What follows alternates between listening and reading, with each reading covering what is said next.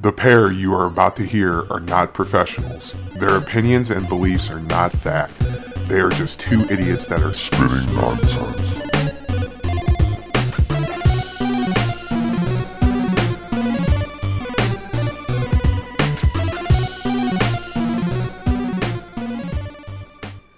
Hello, hello, hello. Welcome to the Spitting Nonsense Podcast. Just hanging Well- with my homies. Welcome. My name is Zachary. Monotone. Very monotone. After this past week of classes, Bueller. I have lost all feeling and emotion because of the stress of finals. All feeling and emotion. Yes. You're not at least a little bit excited. I know I sound like a fucking crackhead right now, but I um, mean, I'm just awake. her, her, hold on. Let me just fix my tone. Okay. Yeah, no, it's been. I've been dealing with a lot of. Pro- I just finished all my projects today, so Crackhead. today's been a very long day. My head hurts from today. Yeah, so- dude, I, I did. I finished yesterday, actually. I had no finals with proctors either, so, like, it was just straight up me and Quizlet. Well, lucky you. I, I have to go in and do a critique for my photography class tomorrow. Boo. We could have been doing it Tuesday, and Boo. I wouldn't have to stay here an extra day, and I could have came home today and done the podcast with you. But I'm still back in my apartment. Yeah, that blows. Yeah. I was hoping Yeah, you'd be here today, but it's okay. I'm sure I'll see you by, you know, before next week, probably. Well, I'm gonna be back tomorrow. That's what I'm saying. I was like, Like, before right. next week. You know, like right after I get out of class, I'm leaving because I have everything ready to go. Yeah. Yeah. But uh, I how's your week been? Um, my week's been pretty, stress? pretty, pretty good. You know, um, we're just uh, living our lives here at home, not doing much. Oh yeah. How's the basement coming along? Oh, the basement, the basement. That'll be done by January, I think. That's good. Yeah, now there's literally a guy sanding in my basement right now. He's he's shooting up all the heroin he's got. Actually, uh, uh, uh, it's my friend's brother's brother. No. And no, he's not shooting up any heroin in my basement, unfortunately. Okay. Otherwise, I'd be down there like, what in the fuck? Can I join? right? Got a spear needle? Um, but during this time, I found a new video game, and I got it. I well, at first, I got it for free for the Xbox Game Pass that I have, and then I decided I'll just buy the whole bundle that it has because it was on a twenty dollar like sale. right? Um, and this game is called Control. It's made by Remedy Entertainment, and this Control. game is, is absolutely so much fun. Um, it is very engaging and it is very fresh, like on how it plays out. So the entire idea of this game is, I think I've talked to you about the SCP Foundation. I know John, who was on our conspiracy theories video, he's very into the SCP Foundation, and if you don't really know what it is, um, for the listeners out there, it's basically this online archive. Of Oh, oh, okay, yeah. So I, I didn't hear what you said. I heard SCC, and I was like, wait, what?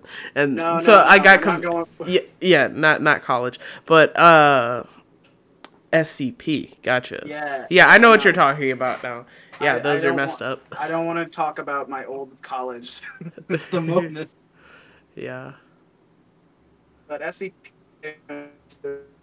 online. It's like a um, it's it's a fictional secret government organization that specializes in paranormal and alter real and altered reality events and stuff like that. And this game takes uh, uh, fi- uh, inspired by that game, creating their own bureau of control that delves into this stuff. And the entire game is set in this bureau, but then the house is like it moves and shifts it on its own, and you have to fight these enemies called the Hiss, which are basically like enemies from another reality and stuff like that. So And it's like Quantum like- Break, but a horror game. It's made by the same people who made Quantum Break, actually. Oh, really? Um, yeah, no, Rem- Remedy Entertainment, who makes uh, who made the first two Max Paynes. They worked on Alan Wake, which is actually a uh, is in the same universe as Control, and they're making a third installment for the game, which is I've got it. I'm super excited excited for that because I actually enjoyed this series. Um, and then Quantum Break was made, and I played Quantum Break a bit, but it's made on the same engine. So in this game, you get telekinesis. That's beautiful. You can yeah. yeah, no, you can fly. Like this game, um, you're you have a gun that has infinite ammo, but can also switch into different like modes of power and stuff like that. Um, you gain like abilities over this game, and it's it's just so much fun. It's very very beautifully made.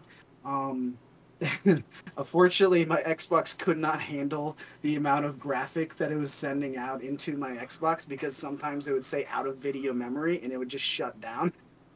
So it's Oh. already it shows like I think it's just because my Xbox is just old. But other than that, um, this game has it was fun. I just finished it like a bit ago.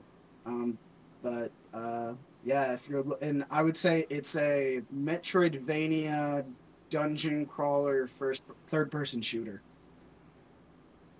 So Gotcha. yeah, but I, I mean, I enjoyed it. I thought it was great, um, and I can't wait to see what they do next with it because they make some pretty tight shit. Um, Yeah, I no, just wanted definitely. to talk about it. Yeah, I just kind of want to talk about it because it was just something that like caught my mind, like like my eye. I didn't know about this game until I saw it, and I was like, okay, this has caught my attention, like really, really well. Right. So You know what? I think I might but- get back into playing uh, Destiny 2. Now Oh, that I've seen all these, yeah, kind of like I'm feeling after Assassin's Creed. Like obviously Minecraft's my main always. You know what I mean? yeah, yeah But yeah. like, uh, I think I might play Destiny 2 again. I need to get back into uh, Assassin's Creed and play through what I have, um, and then Sunny Six to do my uh, what is it, grinding in, and then Cyberpunk 2077 comes out tomorrow, but I'm not gonna get it until like Christmas probably. Yeah. Yeah. Same.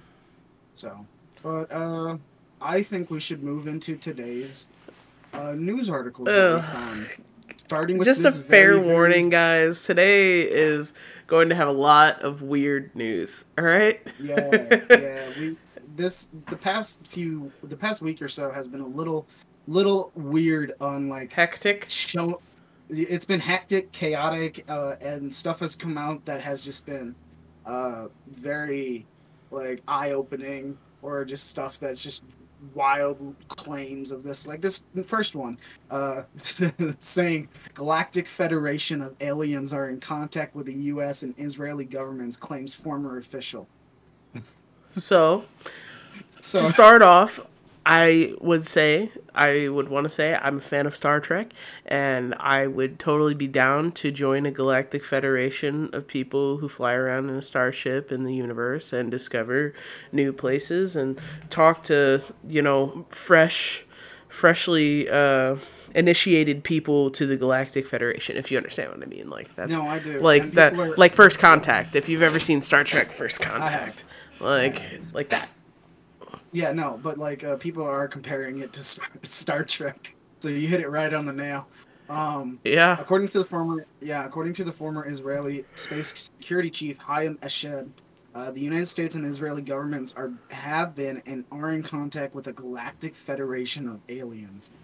This is reported by the Jer- Jer- Jerusalem Post. Oh my God. Um, Eshed told daily Israeli newspapers uh, that Israeli and the U.S. have been in contact with aliens and that these aliens exist as part of the Galactic Federation. Eshed, who has served as a chief of Israeli space security program for nearly 30 years and is now a professor, said the aliens in the U.S. have made agreements based on researching and understanding the fabric of the universe. Yeah, yeah, that would explain Yeah. why so much weird shit has been happening. I know, and it, it keeps going on. This article keeps going on. There have been agreements included uh, a shared secret underground base on, On Mars, Mars, where yeah. the U.S. and the alien representatives meet. Eshed said, President Donald Trump also was on the verge of revealing the existence of this Galactic Federation, which I think can make sense because he's he's just trying to spout a lot of shit, and I know they're trying to like keep him from saying things that he should not say. Right? So, yeah. So I, Things I that he wants to tell the country, but fucking can't. Yeah, exactly. Um, but the aliens have stopped him from doing so, as they believe revealing their existence would cause mass hysteria. Which it which is not wrong. It would. Um, You- like, did you see how people reacted to coronavirus? Oh my god! It just God forbid we say that there are fucking aliens coming down from the sky and that we're going to start a galactic federation here on Earth.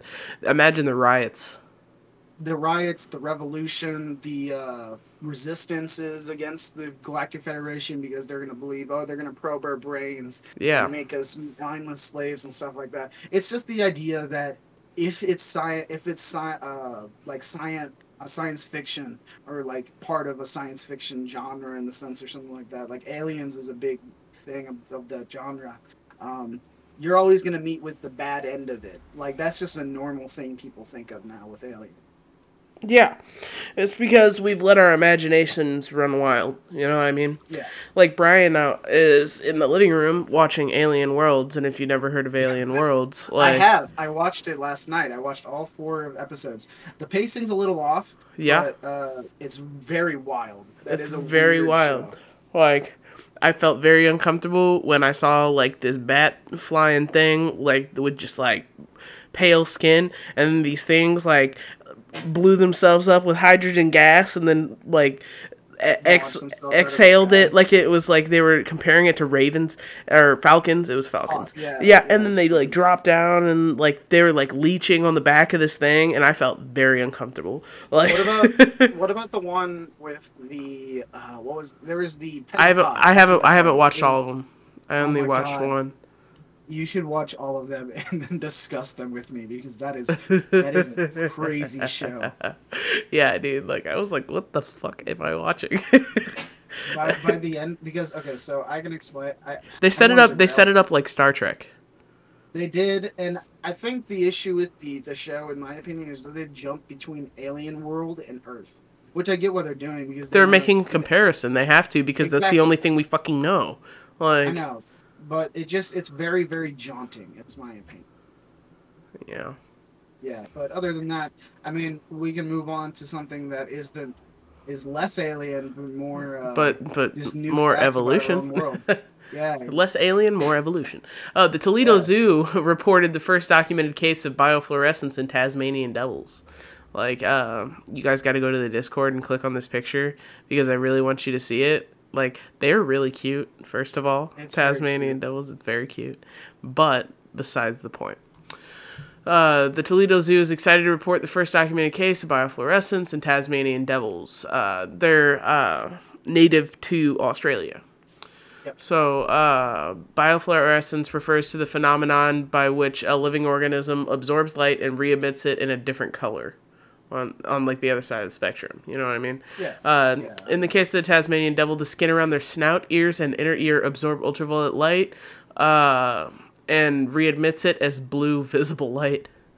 So it'll it'll absorb some daylight and then use it to produce blue light Yeah. in the dark. Which, what this uh, I think this helps them with nocturnal seeing, as well as um, not only that, but like it looks like it's uh, he it looks like an alien from Avatar. It does. Uh, I know. it, it, yeah, um, but bio biofluorescence ha- isn't really something new, but it's, not new, something new, but it's something new and In uh to yeah, in mammals. Like, Like- uh it says that uh such as the platypus, the wombat, the Ohio native Virginia opossum, uh southern flying squirrels, uh and I think that's the other one the last one that they use. But yeah, it says evidence suggests that some bird species use UV fluorescence to attract mates. Uh, many fish even use biofluorescence to camouflage themselves. fish. Which everybody, uh, whenever they think of biofluorescence, thinks of the fucking anglerfish at the bottom of the sea. yeah, you know what I I mean? mean that's that's a big one, but also like when I think of biofluorescence, I think of the like- algae in the water. Yeah, the microbes of this, like the uh, glow sand, the glowing sand. Yeah, That one's a big one. I like Um, that. That one's cool. There's there's uh, glowworms in caves. Yeah. Like there's a there's a bunch of animals, but in mammals you wouldn't really think that. You wouldn't think it. You know what I mean? Like Yeah. I would think of something like in a wet area for some reason. I don't know why. That I just assume it with uh, or include it, lump it together, if you would, Mhm. with uh, those kind of creatures. But I mean, it's just cool to see evolution taking a, a way, like a, a weird turn. Like it's I know, Yeah. like you just watch evolution right in front of your eyes. You know what I mean? uh It's Well, awesome. there was there was that thing about uh, monkeys finally reaching the Stone Age, like not too long ago, um, and stuff like that. Oh yeah. Yeah, um, where they're using like actual stone tools and stuff. But beside the point, there that's going to take another thousands of a hundred of thousands of uh, years before they develop into the next stage. So Right. yeah, it's slow, very slow. but, uh, Not a hundred thousand years, more like probably a few thousand though. Oh yeah. Um, but, Yeah. yeah. Yeah, I mean But- that's cool. yeah, Um, so now mo- Yeah, moving on out of the uh, you know, yeah, moving on to something that's not Weird. so cool. Stuff that uh we started with, you know. Well, we got a few more things, but this this one is not as weird. But Well, I mean, not as this isn't an oddity. This isn't. This doesn't surprise me. Oh yeah, yeah, yeah. You know what I mean? Yeah, no, it wasn't really surprising, but I just thought it was like a cool thing. But uh, uh, on to the next thing. Uh, YouTube is doing another shady br- uh, practice. YouTube asks users to reconsider rude comments. Um, so I think last week or the week before we talked about uh, YouTube putting ads on people's uh, small channel, just anybody's uh, videos, Yep. just everybody's. They're Mhm. putting it on small channels, anybody who's not even on partner program, um, and they're not going to get any money from it. So YouTube is now launching a new feature to deter angry, angry and host, angy, Angie. and yeah. Like my Angie- cat, like Cookie. Uh-huh. Oh my Angy. god, she's very. she- She's very angry. angry all the time. Like Uh-huh. I say it to her. I'm like, why are you so fucking angry, dude? Uh, but this new feature is to deter angry and hostile commenters from making offensive remarks with a quick, quick prompt that triggers before the insult is published, asking them to reconsider and ed- edit their remark. The plan is outlined in the blog post published today. Uh, well, not today, but this is published on December 3rd. Um, so this is like right after we did the last one. Yeah. Yeah. Um, in addition, YouTube will now have a filter on comments that have been held for review. The com- creator will automatically be able to hide, approve, and report the message- messages without being forced to read through the comments of a hateful or threatening message. Jeez. Yeah, I, I get it. I mean, I I mean, I get it. Yeah, I get why they're doing it, but It's just censorship. right. Yeah, it's a big it's a big step in censorship, which YouTube has been pushing censorship really hard in the past like year or so.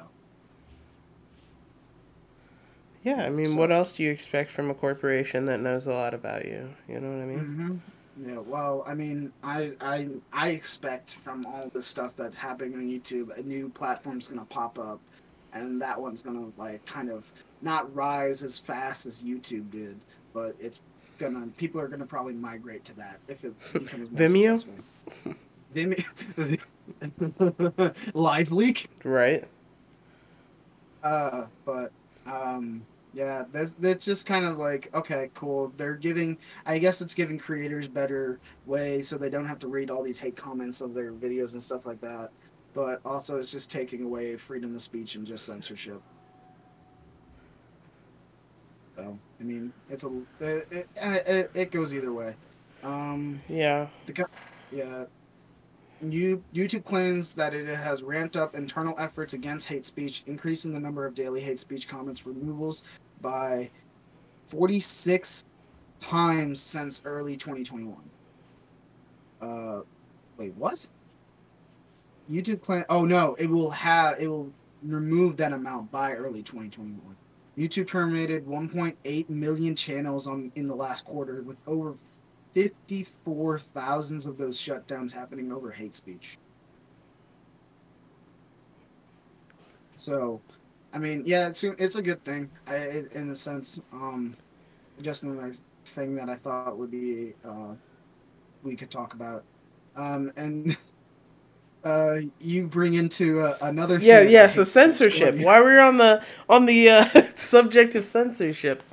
Uh, not like I disagree with this censorship, No, I don't either. but uh, Trapt's Twitter, the band Trapped, you know, the song Headstrong. You know, I'd play a clip here. strong, I'll take you on. Thank you. Thank you. Headstrong to take on anyone. So, uh, Trapt's Twitter account has finally been suspended. So I wrote all this information in here by hand uh, because it's a Loudwire article, and Loudwire articles are like internet videos. So Oh, instead of playing it, I just wrote it out. the lead singer of Trapt's name is Chris Taylor Brown, uh, and he defended statutory. Like long story, sto- long story, uh, put in a short way.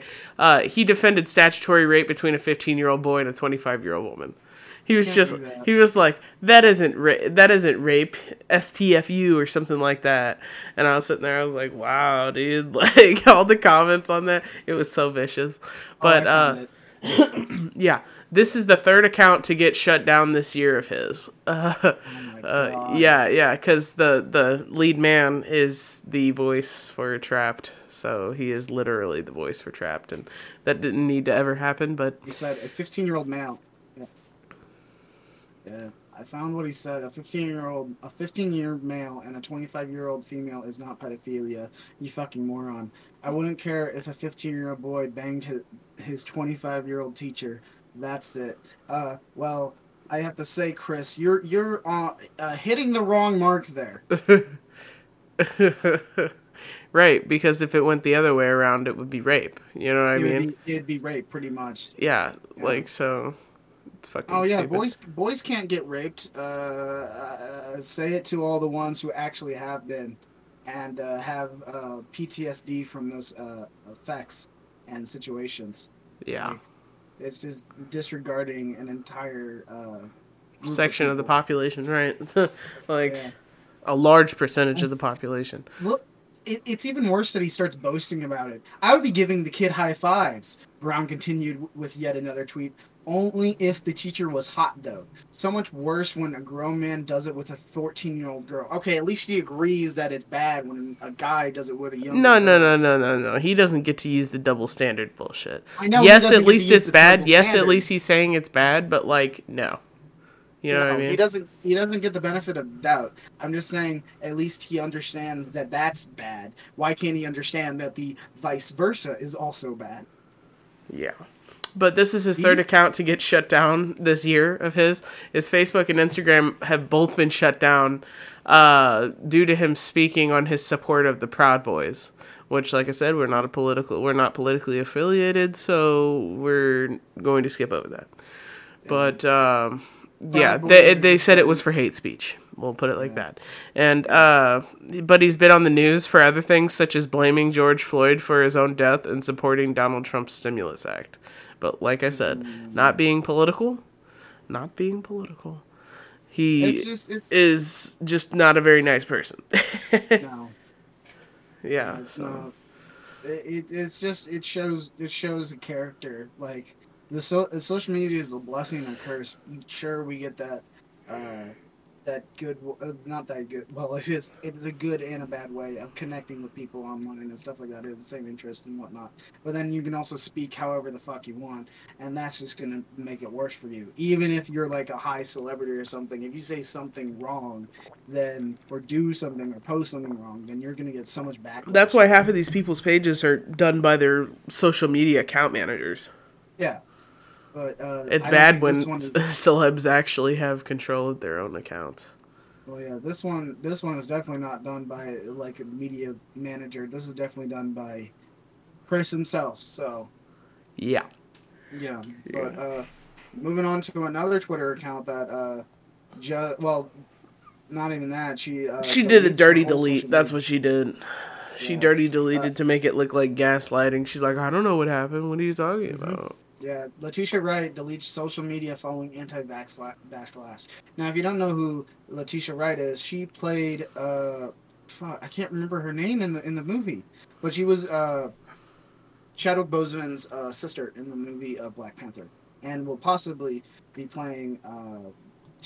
No, Shuri. That's her name. I just remembered it. It's Shuri.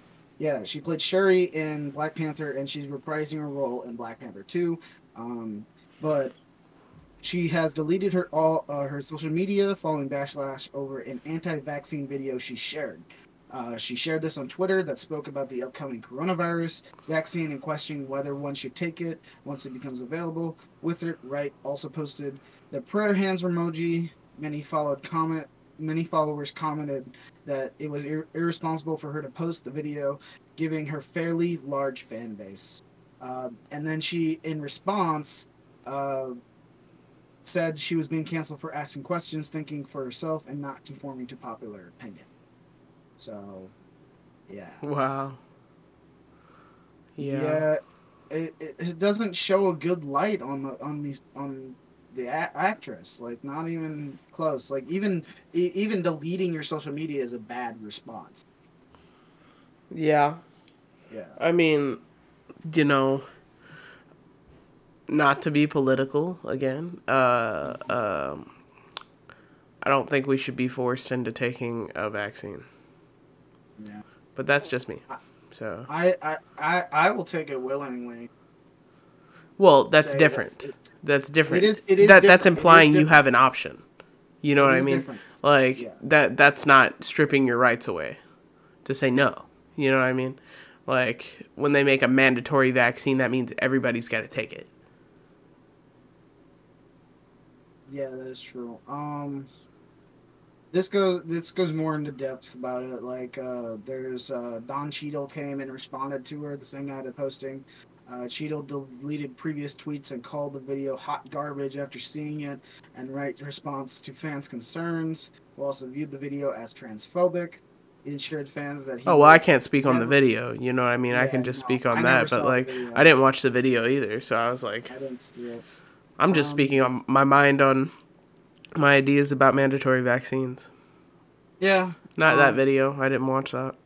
I don't even know what I, it just says the video is an anti-vax video. I'm not sure if it was an anti-vax video against a COVID vaccine or if it's like anti-vax against just regular vaccines in general. Right, exactly. That so I was just But talking about the COVID nineteen vaccine. There are many Yeah, other vaccines that should be mandatory, like uh, polio and you know, uh, Smallpox, and smallpox and chickenpox chickenpox and shit like that. You know what I'm talking about? Like things like that will, like surely kill you in like the net. If, in the right, like like years of your it's like a death sentence if you if you get the disease. You know what I mean? yeah, That kind of thing. But yeah. But Yeah. um, moving on, I Mm, guess. I- yeah. Move. Let's move on to something uh, uh, more lighthearted. We're finally actually getting into the more nerdy news of our uh, uh, week today. Right, right. Um, so, anybody who likes anime pretty much has at least heard of Evangelion, or at least has heard the intro to Evangelion. Like, oh, it's everywhere. huh? What? It's everywhere. Ma, ma, ma, ma, ma, ma. Like, you know, that. Yeah, I I've heard it. I've heard it so many times. Yeah, dude. So there's the fourth movie's finally coming out. It was delayed as a result of the coronavirus pandemic, uh, but it'll pick up uh, like with a final alternate reality take on Shinji. Uh, Okay. Yeah, and the fine folks at Nerve. So like uh, anybody who's familiar with it knows that there's like Gundam characters about it. Like I picked up a, a Evangelion uh, Gundam.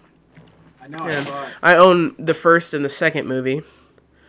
Um, and I actually just got a pop Funko of Shinji not too Oh, long ago for. Black Friday, which was cool. Yeah. But uh, besides the point, there's this is the fourth movie in the series, and uh, there's a Netflix uh, TV like an anime series actually that's uh, one or two seasons long that I think might still be available on Netflix. Don't hold me at my word, but I think it might be. Uh, yeah, essentially people like the movies more, but uh, besides the point, it's from the '90s You know, it's it's uh it's about these angels coming down and pretty much destroying the world, and but they're like not like your typical portrayal of angels. They're like an actual biblical portrayal of ang- angels. You know what I mean? So like giant machines with eyes and ju- you know what I mean? Like They're they're alien esque angels. That's the best way I can describe them. that they're biblical angels. That's the only way I can describe them. But besides Well, the they're point, they're biblical, people, but they also have sense of like sci sci-fi in yeah, yeah, yeah, yeah, yeah. Big big sense of like uh, sci-fi fantasy undertones and uh, some LGBT uh, undertones as well. Uh, with a couple of those characters, but um, uh, what else was I going to say about that? Uh, yeah, so the final film will include Utada Hikaru as the, uh, as the theme song, and she's done all the soundtracks for all the other movies, you know, so this isn't a surprise, but I just wanted to bring it up because I love Utada Hikaru. Like, Yeah. and the king, like, most people know her by singing Simple and Clean from uh, Kingdom Hearts or uh, Face My Fears from Kingdom Hearts 3. Yeah, I, you played that song so many times since I, when I when when I Well, it's catchy. it is catchy. I'm not saying it's a bad song. I was saying it's like you just play it a lot. Yeah, no yeah, I bump, with. I bump Hikaru. All right. But uh, Evangelion is uh, I don't, I never got into it. Uh, the title for this. We should watch movie- them, like at least the first two.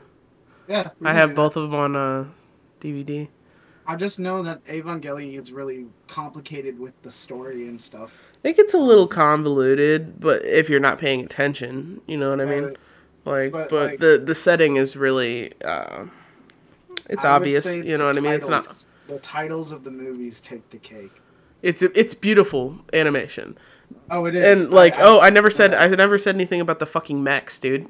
of course, when I said oh. Gundam earlier, like people may not have understood what that was, but like, it's like you're building a mech, like a person inside of an, a like a giant electric suit. like, like- Pacific Rim. like Pacific Rim, if you've seen Pacific Rim, exactly like Yeah. that. Like but except they're fighting biblical angels. right, that's the best way to describe it. And like, it, not everything turns out really well in that movie. Let me just, or the series, uh, it Not, just in series as a whole, not everything turns out great. no. I mean, like the movies, not everything turns out great at all. But uh, It's like a train wreck, but like you can't look away. You know what I mean? Yeah, but in a good way, yeah. if you understand what I mean. oh no, I get what you mean. It's just very chaotic. Yeah, yeah. Yeah. But uh, moving on to this next one. Yeah, this one's got me excited. I uh, Oscar Isaac, uh, a lot of people's favorite uh, actor from Star Wars is Poe and uh, stuff like that. Is set to play uh, Solid Snake in the upcoming Metal Gear Solid movie adaptation. Um, I think this is a good. I, I like I like this choice. There's all of course there's going to be choices that would be better for Solid Snake, but I feel like Oscar Isaac can definitely play him. Um, let's see. Oscar Isaac is set to uh, next set to portray a live action character from the acclaimed video game. Uh, he'll play Solid Snake, a soldier from the popular video game Metal Gear Solid. Uh, the adaptation will be directed by Jordan Vogt-Roberts, who directed Kong Skull Island. Um, so yeah, I liked Kong Skull Island. So this is Yeah, I didn't have anything against it. yeah. Uh, this is all set around Metal Gear Solid, where it follows Solid Snake as he infiltrates a nuclear weapons facility in order to take down a terrorist threat from Foxhound, a special forces unit. As this goes on, uh, the the so, Metal Gear Solid is such a big franchise, uh, and you can just dive into it, and there's just so much like stuff and story behind it. But this latest film, Isaac has signed on to play amid has already a busy slate. The actor is star like not only is this that he's doing, but he's also starring in HBO's Scenes from Marriage with his friend Jessica Chastain. In 2021, he'll appear in the anticipated blockbuster Dune. So he's just adding on to his plate with this as well. Oh, and But, yeah, uh, no, he's on his way to an Oscar. Oh, yeah. Speaking of his first name, you know what I mean, but like already no, he's really on his way to an. Oscar, Golden Globe, whatever you want to call it. You know what I mean? He's already won a Golden Globe. He's now gonna win an Oscar next, um, and then he'll uh, be Oscar Isaac with an Oscar. Oscars, Oscars. Oscars. Oscar. This is my Oscars. and then he gets some he gets some Oscars, but like fish Oscar. You know what I mean? and then he get and then he has little tiny Oscars put in there. He, he just hands out tiny Oscar the Grouch. From Like for his Oscars. So Oscars, Oscars, Oscars. Now we're going down a rabbit hole. I know, right? It's like Christopher Nolan up in this bitch. Oh man. Yeah. Um, well, uh, but there is no there is no slate for this movie. There's no release date. Um, so I don't I don't think the script has been fully finished. But I know they're doing casting, and Oscar Isaac is set to play the main character. So, yeah, I'm ex- I'll I'll watch it when it definitely comes out. woohoo! Yeah. but, Yeah, yeah. um, So this next one, you can go ahead and uh, Oh yeah, this pop is, off, bro. Like this whole section, bro. Like, all about Spider-Man 3. So we got a lot of Spider-Man 3 uh, rumors and conf- confirmations that happened over the past few uh, days. So Andrew Yup. Garfield and Kirsten Dunst are set to for Spider-Man 3, and Tobey Maguire and Emma Stone are rumored to be in this movie. Now, yes, yes. Uh, but A- Alfred Molina. Alfred Molina, who played Doc Ock from Spider from Sam, Sam Raimi's uh, Spider-Man 2. Spider-Man 2, Yeah. uh, he will re reprise his role, and I loved that villain. That is by like You know, I really did love his character. He really did captivate it. You know what I mean? Oh, Where so where all the other villains kind of fell short. Not saying that Willem Dafoe's Goblin was bad. You know what I mean? But it was more comical in my eyes than uh, Doc Ock. So it was more exaggerated, is what that's what. I'm saying. Like more slapsticky, if you would, like Yeah. cartoon like. Well, with Doc Ock in the second movie, the second movie being the longest of that trilogy, um, but like that movie, it wasn't more about him just trying to defeat Spider-Man. It was more about him breaking him down, destroying his livelihood, and like it, because You can't the- pit two geniuses against each other without a couple No. cracked eggs. You know what I'm saying? Doc Ock is a very prolific villain, and I'm I'm very excited to see him. Be, I'm very excited to see his fucking technical arms, dude. Like well, his like, fucking AI arms. I know, dude. And in 2002, I thought that was hot shit. Like, I know, dude. That's what I'm saying. I'm like, holy shit. Like, Doc Ock is coming back and it's going to be the same dude. Maybe a little bit more salt and pepper, you know what I mean? Or maybe they'll just dye his hair back, whatever. But Yeah. still, like, I'd totally be down with that. Like, But- as a, like, an old, prolific enemy, you know what I mean? Yeah, definitely. Villain archetype. So, Uh, and then you have Andrew Garfield from the Amazing Spider-Man series coming back. Kirsten Dunst. I loved Andrew. Garfield. I don't care what anybody has to say. Yes, they ruined the story, but him as an actor, I I love him as an actor. Oh, he wasn't a bad actor. I thought his uh, acting as Spider-Man was great. It was What was the what was the- was? What was the name of that fucking war movie that I watched with him in it? Hacksaw Ridge. Hacksaw Ridge was a fucking amazing movie. It is an amazing movie. Very, very well done. Yeah. Like, Um, uh, I'm pretty sure that one was directed by Mel Gibson. He got a standing ovation for it at the at the premiere. It's deserved. Definitely deserved for that movie. Yeah, Mel Gibson did did uh, really good by it. So, uh, Um, but back onto this news, Kirsten Dunst, who played the original Mary Jane from the Sam Raimi movies, will be back. And then there's also uh, the thing about Tobey Maguire and Emma Stone coming back uh, for their uh, roles, as Emma Stone was Gwen Stacy in the Amazing Spider-Man, and of course Tobey Maguire was the original Spider-Man from the first first movies. So yeah, yeah. yeah, it's just bringing it all together into uh, this uh, multiverse. Exactly what I called. I, Yeah, I yeah. like, They're doing the multiverse. There's no way they wouldn't do this. Yeah, yeah. Um, So we're we're connecting all of this stuff together. So, um, Tobey Maguire, Gu- Maguire, Tobey Maguire, he, has, he has to wade in the water. Tobey Maguire's got to wait in the water. But uh, Tobey Maguire was spotted arriving for costume fitting uh, as Spider-Man Three films. So everybody's like seeing him out, like he's getting himself measured for costume. You know, what I mean, like, is he in Spider-Man Three, or are the are the are people over? Overhyping it. You know what I mean? No, no, Because no, as soon as they, as soon as it was rumored that a multiverse was going to exist, they started following Tobey Maguire again because nobody knew where the fuck he was. Like, because I, I, in my opinion, Tobey Maguire is not my favorite. he's not my he's my- favorite. He's my girlfriend's favorite, and I know he's a lot of people's favorite of the Spider-Man, and that's great. That's just adding. You know what? You know what? Like I'm gonna say he is my uh second favorite Spider-Man if you take away Spider-Man 3. like Yeah, if you yeah, take yeah, out. Spider-Man 3 uh, with the with this whole cringe act, yeah, um I we don't need to see. what? We don't- need to see Dark Maguire again. Yeah, yeah. But so far, honestly, I haven't been really dissatisfied with any of the Spider-Man portrayals except for Spider-Man 3. Like that that's literally the only one that I've been upset with. Like all Yeah, the other Spider-Mans I really enjoyed them. Yeah, that is true. Yeah. I mean, I think Amazing Spider-Man Two was really like the one that I did not like the most because of just how they portrayed Green Goblin. Oh no, just visually. I like that one visually. I like each one for their own reason if you understand what I mean. But I really couldn't find any saving grace for Spider-Man 3 cuz they just I don't know what the fuck they were doing like the, o- the only thing I can think of from Spider-Man Three that I really enjoyed is Sandman. The actor that played Sandman played him really well, and I enjoyed that. Oh no.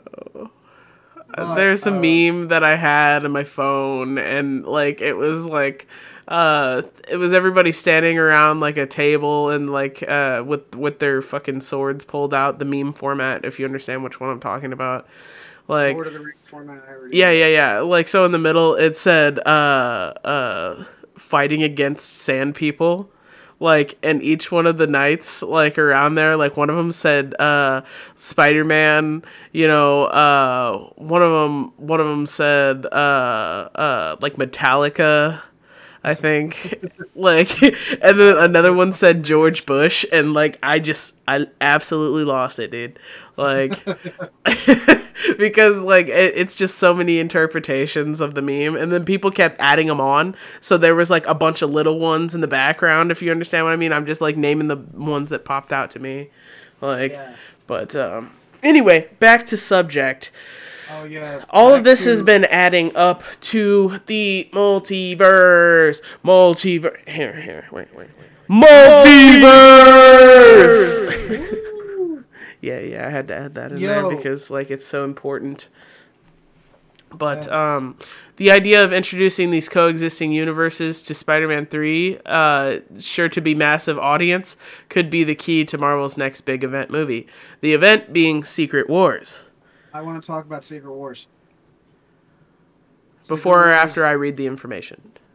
Uh, I mean, uh, you can read some of it, but I, I'm going to get really deep into Secret Wars because I know a, a fair amount about it. All right. Secret Wars is a big concept from Marvel Comics, which we see heroes from several different universes being pulled together in a battle. They there have been several versions of the Secret War story, with the original calling from characters from the main Marvel universe being transported to Battleworld, uh, a fight against a faction of villains. And the more recent Secret Wars, here uh, heroes and villains from different realities find themselves on Battleworld. Uh, the latter version, uh, run written by Jonathan Hickman in 2015, has earned quite a bit of favor from fans, and even Avengers: Infinity War and Endgame. It says directors Anthony Russo and Joe Russo have expressed interest in it being adapted to the big screen. Um, ahead of mainstream audiences buying a ticket to see Secret Wars movie, they will have to be introduced to the idea of alternate universes. Avengers Endgame touched in on some theories and conversation uh, between the Ancient One and Bruce Banner. Uh, Spider-Man: Far From Home outright described the theory as a whole, but ultimately made Mysterio a liar and invalidated the theory just as quickly as it was introduced. Uh, WandaVision and Spider-Man 3, however, are truly going to uh, introduce alternate worlds before Doctor Strange in the Multiverse of Madness goes all in. Goes all in. Yep. Why is this so important? Because Secret Wars can not only introduce new versions of heroes, both that we've met and that we have not on the big screen. Uh, however, Secret Wars can also pull from previous Marvel movie or TV franchises, taking its pick at characters and cast members and putting them on a big screen together once and for all. This is how Marvel answers Wong's question of "You wanted more?" in Avengers Endgame with yes. so uh, that's that's pretty exciting. But now you have some more information about Secret Wars that you think people should know. Well, okay, so you really touched the topic on how Secret Wars is pretty much like how all these realities of all these different uh, superheroes, not just like random superheroes, but superheroes are actually like alterations of the original superheroes you know, like Captain America or Iron Man. Right, right. Except like, like- like you could bring in Spider-Man 2099. You know what I mean? Oh, yeah. Like, Yeah, no, like you could bring him in. And, Yeah. Go- no, go ahead. Oh yeah, no. Uh, Into the Spider Verse really touches on that topic as it is set over a multiverse uh, platform, like not just platform, but uh, it's set over different universes. Uh, right, like how you get uh, Spider Pig.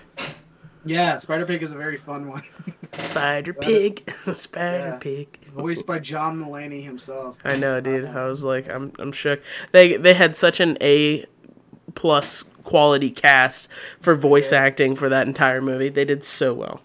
Nick Cage would play Spider Man Noir. You know what? I don't even like Nick Cage all that much, uh, and we'll talk about him in a little bit because he has something Oh, yeah. coming up. But We- we besides the point, I really enjoyed his character, and it made me laugh. Yeah. Uh, the the dialogue was very witty, but uh, on back on the Secret Wars, it's all about these realities coming together. I think the original, if I want them to do this, so there's this enemy called the Beyonder, which is a alien from a distant galaxy or universe, like across the universe.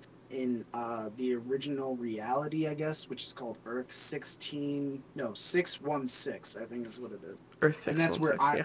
that's where all the original characters come from, which is Captain America, the Avengers, uh, Spider Man, Hulk, Thor, uh, those characters that you know and love who have been adapted into the MCU. Um, they are tasked with fighting this guy called the Beyonder, who has powers that are beyond. They he can he is omniscient, he is omnipotent, he has pop like he can bend reality at a whim, and he brings these characters into what you called battle world, which is basically where they just fight off against villains. Um. So it's pretty much just for his own pleasure at the Yeah, yeah. yeah, so I would hope to see the Beyonder. The Beyonder is such a weird and unique fantastical, uh, fantastical, uh, fan- Fantastical. fantastical- fantastic. I can't think of the word. You know what? No, never mind. But uh, he's such a unique character. As if you look throughout the comics, as I I didn't read the comics, but I learned more about the character because I like just diving into this shit if I learn about it All right. um, he does not care if whoever dies dies. He doesn't care if they live. He just wants to see fights. He just wants to see action. He wants to see things that no one else has seen before. Basically, it's like a meta fan trying to create these fights between characters that they've always wanted to see. Yeah, pretty much. Like so they they could literally choose from like, you know, Marvel TV universes and bring people in from that. You know what I mean? That Like that gets me a little excited because there's the Netflix series of uh, Marvel stuff, which I know you have not seen, but uh, you have the Daredevil, which is a well, I watch hot- Punisher. Like Oh yeah, Punisher's great, but I highly recommend Daredevil. I, watched the first Fist was that- season and a half of Daredevil and then I stopped watching. I don't know why. I just stopped. No, Daredevil. I mean, the first season is a little eh, but the second season is great, and the third season season is so so. and I've good. seen some of But Luke Cage too, so Luke Cage is pretty good, although the second season meh. Iron Fist is okay. Jessica Jones isn't even that bad, but that'd be cool. Like they could bring in those characters to to the MCU if they could, right? or something like that. What if they brought? What if they brought back Ben Affleck's Daredevil? Stop. Like literally stop. I don't want to talk about Grace's that. Venom, Stop. uh, or or uh, the Fan Four Stick movie with Michael B. Jordan and Miles Teller, Uh, you said fan four stick. because that's what it is. It's Fan Four Stick. Fans, fan, yeah, it's Fansforstic because what they did with the, the thing is they changed the A in Fantastic to a four. Ew. Yeah, that that's how you did. You ever see that? I saw that in trailers. The and I the title no. the no no I didn't see the like the title logo thing that you're talking about, but Oh. I get it now. I get it. Yeah, did you ever see the movie though? That that one no. The movie is hot shit. I watched that in theaters and I hated it so much. if you watch the trailer, they took out pretty much ninety percent of what was in the trailer. Um, so yeah, that movie was not good at all. Yeah, man. Oh man, I hope they, I hope we get a good Fantastic Four movie at some point. Now that it's under uh, Marvel, uh, and Marvel Disney, we'll see. So, Right. but yeah, this But getting excited. I really I think that they should go with Secret Wars because I think a lot of people would enjoy that. Oh, I uh, would enjoy it so much. You know, th- this is speculation. This isn't guaranteed. This is just a you know prediction that I'm like uh that's why I decided to choose this because I agree with this prediction essentially. Oh, I love it. Uh, they could bring in so many different characters. Like uh, one of my favorites of the of the alternate Thors is Beta Ray Bill. Um, he's an alien. Uh, he was actually kind of teased in Ragnarok as like a uh, a statue. Um, Right? but uh, he is just an alien that has able to wield Mjol- Mjolnir. Um, and Beta Ray Bill is just loved by a bunch of people. Then you can also have the female Iron Man. You could have a bunch of the Spider Mans if you wanted, but I feel like they're just going to do that with uh, Spider Man Three. That's exactly what they're doing. Um, you could have, I, I mean, I could go on and on and on about the different characters and stuff. There's just so many. Yeah. Uh, what yeah, if they no brought in sense. Sentry? uh uh I'm not sure if that would be beneficial for either side. No, it, it wouldn't because he's like semi-psychotic. I know that's what I'm Um, saying. I don't think it would be beneficial for either side if they brought Sentry into the game. But uh, kind of, it would like, be cool to floats see. It'd be cool to see. That's for He- sure. he- With yeah. Vision gone. Yeah, he would float. He would just float. Ooh, down what if they the brought battle. Vision back? That would be unique. I wonder if they're doing that with WandaVision. Like they're, they're she's gonna pull like him from another reality. From another reality, right? Or the reality that she created. So she basically creates a stem of Vision from her consciousness. Because in the store in the comics, Vision and Wan- uh, and Scarlet Witch actually have children, but they come from uh, Scarlet Witch's consciousness. Interesting. Yeah, it's a, it's very it's very weird and mind bending, but that's what WandaVision is hoping to illuminate to, which I am excited for that as well. I'm just saying, I don't think Secret Wars is going to come out anytime soon. If Oh no, this is a five year plan. this is like a five to five ten year plan at least. Yeah, so I don't necessarily know about ten years, but probably about five if they're gonna do it. Like, we'll, we'll see. Uh, if the if the Russo brothers are directing it, then that's just going to make it even better because they've made some they've they made Infinity War and Endgame and Winter Soldier and Civil War. They just yeah. they've got the juice. They've got the juice. They've got the style. They've got, They've got they've the sauce. yeah. They got they got the spice melange. Stop.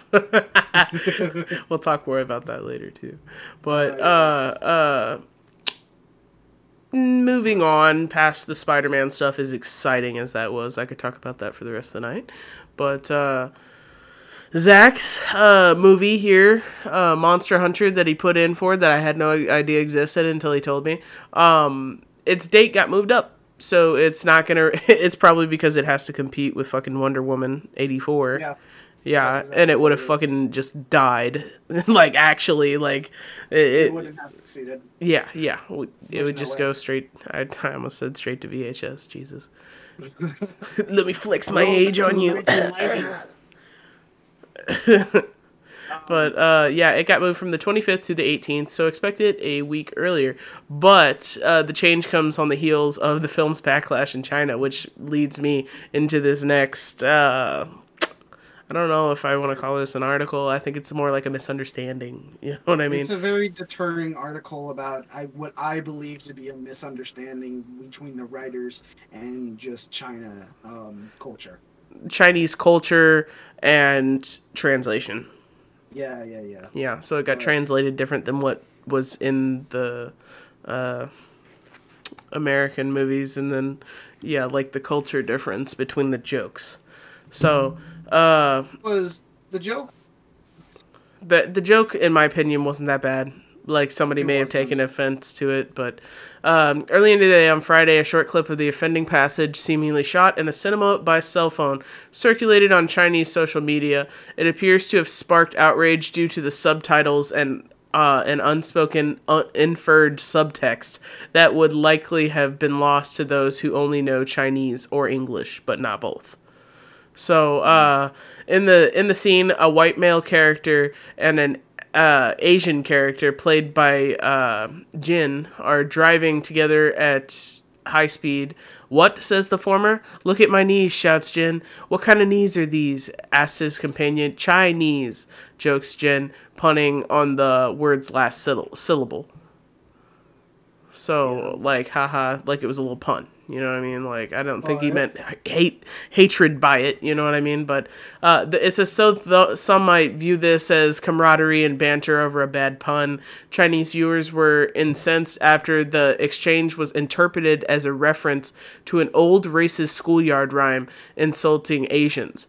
Uh, the Chinese, Japanese, dirty knees. Look at these. Uh, where they it's accompanied by knee slaps and uh, slant eye gest- gestures, which is racist. You know what I mean? Like that. That's blatantly racist, but that's not what was said in the English version. That's what was translated in Chinese. So uh, the interpretation was subtly propelled forward by the Chinese subtitles to localize the joke. Translators made the dialogue a reference to the Chinese colloquialism about how men must have dignity and not kneel down easily. Men have gold under their knees and only kneel to the heavens and their mother. The saying goes in rough translation, implying that any time a man kneels, it should be on an occasion precious as gold uh, the inference of the of a connection to the racist rhyme from the word knees and Chinese, uh, combined with the subtitles phrasing about kneeling down, appears to have made many patriotic young viewers believe that the moment in English must be an obvious insult. Uh, worse, many feel that the translation, which swaps and references uh, to gold and makes no mention of Chinese, was a deliberate cover up of the offense. Okay. So, I believe it's just a miscommunication. The writers just created a joke for a person of Chinese, uh, not Chinese, but Asian descent to create that. I don't even think they changed the American version. I think they just left that alone and changed the the the subtitles for the Chinese version. It sounds like it, yeah. Because like there, it was it, it got lost in translation quite literally. So But then these people, like, there's people that are writing negative reviews about this. Like, this thing is being review bombed heavily in China because of. oh yeah joke. yeah it's bad. And- like people are and- going to the video games uh um like page on like stores and whatnot and rating the video game uh, on like a one star or no star because of the movie. But that's not even okay. The movie is not particularly tied to the video. Game. It's not. It's not. Like it's- that's what I'm saying. not. But Capcom people are just mad, so they just want to destroy it. Like when Yeah, it was no. a honest to god accident. It, it more than likely was. And Capcom has no like official, not rights because they own Monster Hunter, uh, these franchises and stuff like that.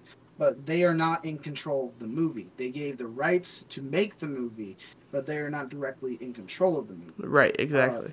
that's also saying like there's this negative reviewer in, that wrote uh, this and it says capcom is dead to me while another wrote in english i don't recommend this game just because of its movie racism so they're saying don't play any of the games because the movie is racist and that's just not fair that's not fair to the company who makes these very well put together I mean, games. life isn't fair. You know what I mean? Like people aren't going to go see the new Aquaman because Amber Heard is a fuck up. Like Yeah. poor Jason Momoa. What did he do? yeah You know what I mean? no, it's, it's it's just bad it's every cancel culture like this also stems into cancel culture Yeah. just, Exactly. And as Yeah. you guys know, uh, we hate cancel culture. cancel culture sucks cancel cancel culture All right. Well, moving on off of that sourpuss ass note, uh, True Blood is getting rebooted by Riverdale evil genius Roberto Aguirre Sacasa. So, uh, yeah, like that's exciting because one, I love Riverdale, you know, like yay. But not only did the Roberto Sarcasa bring us uh, Riverdale, he brought us Chilling Adventures of Sabrina and Katy Keene. Nice. So uh, Um, at this time, none of the show's original cast is attached to return. So why we not may see, uh, so we may not see Anna Paquin come to be Sookie Stackhouse. We could get a vampire played by Cole Sprouse. so that's pretty cool. Like I'm totally down with that. Like he'd be like Sookie, and I'd be like, whoa. like the direction on the first True Blood was a little weird. Like not gonna lie at all. I But- did not watch it, but I know my I watched most all of watched it. Yeah, I know my mom watched it, and I think Katie might have watched it, but I'm not sure. Yeah, it's like rated R. Like, I used to get so uncomfortable when I would walk in the room. My parents were watching it because like every two seconds there was like a vampire fucking somebody. Like, like I'm not kidding. But uh, then I watched it on my own, and the show's actually not bad. It's like werewolves and vampires, of course. yeah, But uh, not not too bad. But uh, we got this next article.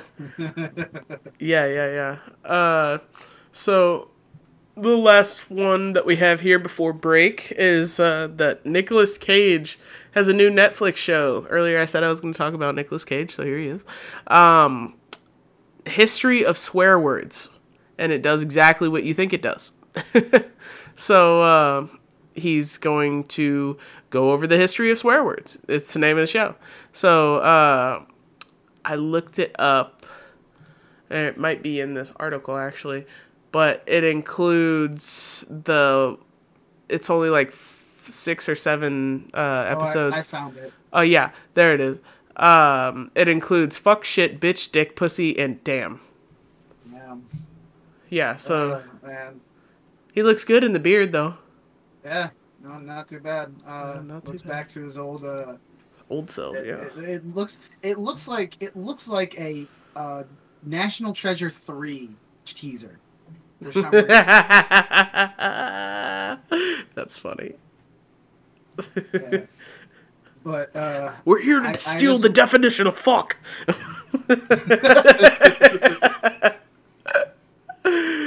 oh god, I Um, know. But yeah, no, I don't know. It doesn't does it say when this will be released? Oh yeah, words will drop January uh fifth of twenty twenty one, and all of the episodes are like twenty minute episodes. Yeah, so they're like relatively short, but I'm sure we'll get more because there's tons of cuss words. Oh, but Season two better include cunt. it- yeah. Oh yeah, yeah. Include that one. Uh, the likes of Jim Jeffries, Nick Offerman, and Silver Sarah Silverman are also guest stars. Well, yeah, like Sarah Silverman's favorite word is like pussy or fuck. One of the one of those two. Though those two, fuck is her favorite word if I'm not mistaken. But uh, Yeah. But, Yeah. Uh, no, I'll watch it. I'll- yeah, me I'll too. definitely- I'll definitely enjoy that one. Uh, yeah, but uh, and in order in order to uh, you know promote advertisement on our channel, we're going to take a small short break. If you hear advertisement, you do. If you don't, you don't. We'll be back in a second.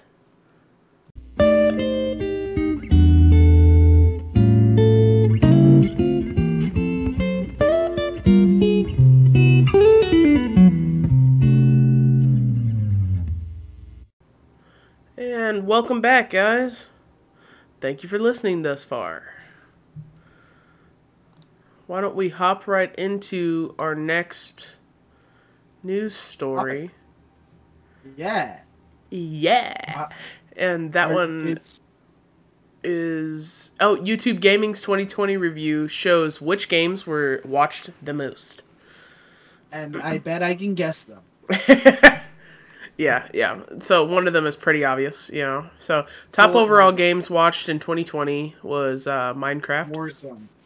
Minecraft, Warzone, Fortnite, uh, Fall Guys, um, Among Us. I'm, I'm I don't know what actually is on this list, but uh, Uh, so Uh, Minecraft uh, at 201 billion views, Roblox at 75 billion views. So literally, the second place is uh, more than double what the first place is god views. damn. Yeah, uh, Garena Free Fire, which I've never even heard of, uh, 72 billion views. Uh, Grand Theft Auto 5, 70 billion views, and Fortnite, 67 billion views. Those are the top five. Well, I got two out of five right. Um, As- not that great. So, so the two, uh, the the five top li- live games watched in 2020 will be Minecraft, Garena Free Fire, Fortnite, Grand Theft Auto 5, and the only thing that's changed between the first list and the second list is that they added PUBG Mobile. What is Garena Free Fire? That's what I'm saying. I don't know what the hell it is, but it was one of the top watched games in 2020. So, you know, I need to know what this is. What? What is this? what are you? I don't know what this is. I think this is like a mobile game. It sounds like it. I don't, I don't know. It seems like a PUBG uh, ripoff. I don't know what it is. I might be I might be digging on a, a people that actually like play it, and I'm sorry, I don't know about the game. Uh, I would have to look more. Garena Free Fire is a battle royale game developed by 111 Dots Studios and published by Garena for Android and iOS. It became the most downloaded mobile game globally in 2019. Due to its popularity, the game received the award for the best popular vote game by the Google Play Store in 2019. okay. Yeah, so Ooh. it's literally a battle royale game. It's Fortnite. Yeah. Okay. Like I expect. Fortnite on your phone. Yeah. So that's cool. But, but speaking of a, another battle royale, um, Call of Duty Black Ops Cold War Warzone Season One is going to be delayed by, but only by like six days.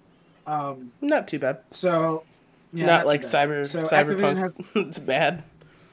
well, cyber yeah no, but luckily Cyberpunk is coming out tomorrow. So Activision has delayed its season one update for Call of Duty Black Ops Cold War and Call of Duty Warzone. The update was originally scheduled for tomorrow, uh, December 10th, but has been pushed back to December 16th. So not too bad. Yeah, not too bad. I still haven't bought the game because I'm still obsessed with uh Call Warzone. Oh my god, I almost said Call of Duty Modern Warfare, which I am. I'm still like constantly playing that. I play about probably 20 games a week. Something like that. For like a couple hours, like maybe twice a week. You know what I mean? That's not too bad. Yeah, no, Um, not bad. And like the games are only uh 10 minutes a piece, so what I play about 4 or 5 hours of it, you know? Yeah. Yeah. But uh, on to uh, but on this uh, thing, they say more. Uh, it's an unprecedented amount of free content, and the teams are currently prepping for the biggest season one launch week, week we've ever seen. Uh, for this to occur, we're taking a few more days to finalize everything before unleashing this massive drop of new free content uh, to the community. This update will bring a new Warzone map and mode with more than 30 new Black Ops Cold War weapons, uh, a new Gulag experience, and other new maps and modes. As for Black Ops Cold War itself, players should expect new multiplayer maps modes and playlists, and a new fire team map. All right. So yeah, and uh, alongside that, there's new zombie modes, challenges, and full cross title launch of the seasonal prestige system. Uh, ahead of December 16th, Treyarch is turning on the double XP and double weapon XP weekend in Black Ops Cold War. Uh, it doesn't really say much about Warzone. I think Warzone is getting uh, Updated map. yeah updated map. That's but they're focusing on Cold War as as right now. Well, yeah, like it, it's known that they just really drop all their support for uh, their previous games once the new game comes out. It's sad. True. Yeah, pretty much. Yeah, that is pretty sad. Um, Yeah. but on talking about another company that is kind of in hot water uh, is Nintendo. Which usually you think, oh, Nintendo, they're nice, they're family friendly, stuff like that. They make pretty fun games that child, child every child, children would like. Uh, but they're kind of in hot water right now. What'd they do? Uh, there's a well hashtag free melee has been trending on Twitter. Um, and why Smash Bros. players are so mad at Nintendo is the article title. Nintendo canceled a Smash Bros. Uh, Super Smash Bros. event in November, which has many repercussions throughout the community. And here's why people are so mad. This year has been full of surprises, including the fact that Nintendo has seemingly set itself up as the biggest gaming villain in 2020. A Smash Bros. cancellation controversy pivoted and pivoted the company into villain status last month as hashtag free melee began trending on sites like Twitter. Since then, it only has gotten worse for Nintendo. And this is why people are mad. In November, Nintendo ordered a cease and desist order against Big House, which is a annual fan Smash Bros competition. And Big House is hosting the event remotely uh, due to safety measures of COVID. Uh, and Nintendo ordered a cease and desist response to Big House using a mod known as Slippi to host its Melee tournaments remotely. Uh, Melee is the second iteration of Smash Bros, and I know lots of people still like to compete for like competitive stuff and that. So they pretty much just like made a cease and desist order against it just to get rid of it pretty much. Nintendo's action was seen as both negligent and even hostile towards the smash bros. community and it's only gotten worse. An anonymous source posted on thread online detailed the, the multiple ways nintendo has kept actively kept smash bros. from becoming a viable competitive esport Wow. yeah That's crazy. Just because they wanted the money from it, pretty much. That's all that Pretty says to me. Like, you don't file a fucking cease and desist for no reason. Mm-hmm. this is there's a lot more to this too. Like since then, Nintendo has started targeting Smash modders on YouTube and having their videos removed completely. Like they're they're trying to destroy mods for Smash, which sucks because I've played mod Sma- modded Smash like a while ago, and I had a great time with it. It was fun. I've played Well, modded Smash as well. Yeah, it's a unique experience. So, like, I can understand people getting mad about them canceling these tournaments and stuff like that. For uh, even for like melee, which there is hard to even like emulate onto a like a tournament server based ses- system. So having a mod that helps that really makes it easier. But they they basically just shut that down. So yeah, it, it it's just a bad. It's bad. It looks bad for them. Yeah, yeah. It would look bad for any company. Yeah, like they also uh, in in December, like just recently, Nintendo announced its Splatoon 2 open tournament stream, and then promptly canceled it in retaliation to teams using hashtag free free melee related memes. Salty much? I know. So like this is a PR nightmare for Nintendo. Um, they haven't at least said anything, but we'll see. I don't know. Yeah. It'd be smart if they didn't. Because you're going to have fucking millions of people jumping down your fucking throat. I know. So, It's just not going to be good. yeah. Uh, but uh, in lighter news of video game things, uh, this is more of the Xbox community. I'll I like to take care. I'll take care of the Xbox stuff since I grew up with it. And Halo is a big thing about Xbox. It's like a staple of the Xbox. Um, and Halo Infinite is set to release for fall 2021. Uh, they have their first ma- multiplayer map revealed, and they just revealed uh, these in-game uh, screenshots of renders of the graphics and stuff, and the graphics look beautiful. Uh, much better what they did from the la- uh, from the summer's uh, uh, trailer of the gameplay, which I enjoyed the trailer. I thought it, it was cool because I see what they're doing. They're making a open world esque Halo game, and I love open world games, and I do enjoy the Halo se- series. So if they do this right, they could make a really good game. But uh, they just announced that Halo Infinite will ship fall 2021. Uh, 343 Industries, who is behind it, uh, revealed further details on certain aspects of Halo Infinite, including graphics, art, and customization. Uh, they were going to release it with the Xbox Series X, but they were unable to meet the time frame because of COVID. So it makes sense. Yeah. Um, but uh, res- at least it gives it time to release. In this uh, article, I that I'll link into the uh, Discord. Um, they, or you could just look it up yourself. These pictures are really, really nice. Like, uh, if you get them actually full screen and shit, uh, they are really well done. And I, I'm, I'm excited that they really took their time in trying to update the graphics from what they did uh, in the summer trailer of the game during the Game Awards um, stuff. Let's see. Uh, Halo will celebrate its 20th anniversary on November 15th, 2021. Um, something 343 head Bonnie Ross highlighted in a tweet. So I think they're going to try to coincide maybe the release of Halo Infinite with the 20th anniversary of the Halo series. Um, so that should be fun.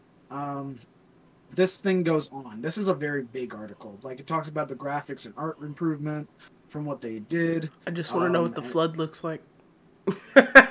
oh, the flood. I I don't know. I really would love to see it because uh they got a heavily updated in Halo Wars 2 in like cine because Halo Wars 2 is, is a pretty big cinematography s game. Like the the gameplay is basically just kind of like uh you control uh units and you send them to go uh, destroy things um, and try to progress through the game and stuff like that.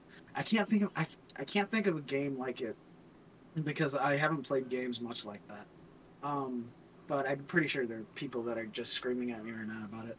Um, but the tra- the uh, the cutscenes are very very well done cutscenes. Um, and they had the flood in Halo Wars 2, which is the most recent. It came out in like 2018 or something like that. Um, and the flood looked beautiful. So They I- aren't supposed to look beautiful. no, I'm playing. They look- I know what you mean. Very well. They look very well done. Like they look beautiful but horrifying at the same time. Good. That's Um, so exactly what I wanted to hear. I know. So I'm like, I'm excited because in Halo Infinite, it seems like they're basically taking all of the Halo games, all of like where this the places and whatnot, and just creating a universe of all those games mashed into one. Right. So, which which should be it should be cool, and I think You know what? I think on- would be really cool. Uh, a super like Technicolor looking top-down Halo game. Oh yeah, that'd be dope. where like and and in it I kind of flash back to the to the old Call of Duty game that was inside of the game. Uh, Yeah, do you know which Uh, one I'm talking Arcade. about? So, Zombie Zombie, Arcade. Arcade. Is that what it was? yeah, Yeah, Yeah, like that, but uh, Halo themed, that'd be cool. like I with think level that'd be a with levels and stuff like that. I feel like that would be really cool, and I'd play it. Yeah. But uh, yeah, so this is going to be released. Uh, this article goes on a lot. It actually shows the pictures and stuff like that that they have. It shows the reve- the nine minutes of campaign reveal that they did at the Game Awards in summer.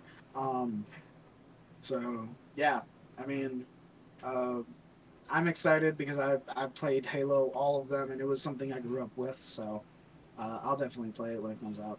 Um, and it's just good to know that it, it, it it's just good to know that they're actually taking care of all the, the issues that they had with when they showed it. Um, like just like the, the graphics and stuff. Does like Bungie that. still do Halo? Bungie does not. Bungie was uh, gave uh, Halo after Halo Reach to 343, who helped work on Halo Reach. They from there Halo has they did Halo 4, Halo 5, um, and Halo 2, and they've done a bunch of other things. Halo 4, man, Halo 5 is multiplayer is good, story is shit. Um, Halo Infinite seems like a different game to me, and I'm I I'm excited to see what more it's going to come from because it looks like they're actually taking their time and trying to make this a game that the fans of the series would want to come back to. Yeah. So, but uh, I mean, like, Moving- I only bring up Bungie because, like, everybody knows that, like, Destiny is kind of like Halo's uh, baby Yeah. predecessor predecessor. Oh. Uh, yeah, cousin cousin cousin. Cousin. Yeah, essentially. Uh, but they've been doing really good by the games. Um, just take it just takes time. It takes time to get used like because 343 helped work on uh, Reach, which Reach was one of my favorite games uh, as a child. Um, and uh, then they worked on, but they never worked on the Halo games alone uh, without Bungie. So they had a hard, I guess they had a hard time with Halo 4, of course, and then Halo 5 was a bit. All right. See, I grew up. Uh, uh, It just takes time to develop. Like with Destiny, Destiny 2 developed over updates and stuff like that and expansion, so they got better with it. right. Yeah. Yeah. But uh now um yeah, I mean that's that's it for that that part. I actually ha- have something about uh BioWare. Uh so yeah, BioWare who has created like Mass Effect series, uh the ever uh bad uh bad start uh whatever you want to call it, Anthem, that game. Um, so, Bioware boss and Mass Effect co-creator Casey Hudson is leaving for the second time. Uh, Hudson has spent nearly 20 years at the Knights of Old Republic developer across two stints. Uh, the most recent of which began in 2017 when he rejoined after a period at Microsoft. So he left, um, and then he came back in 2017. Now he's left again.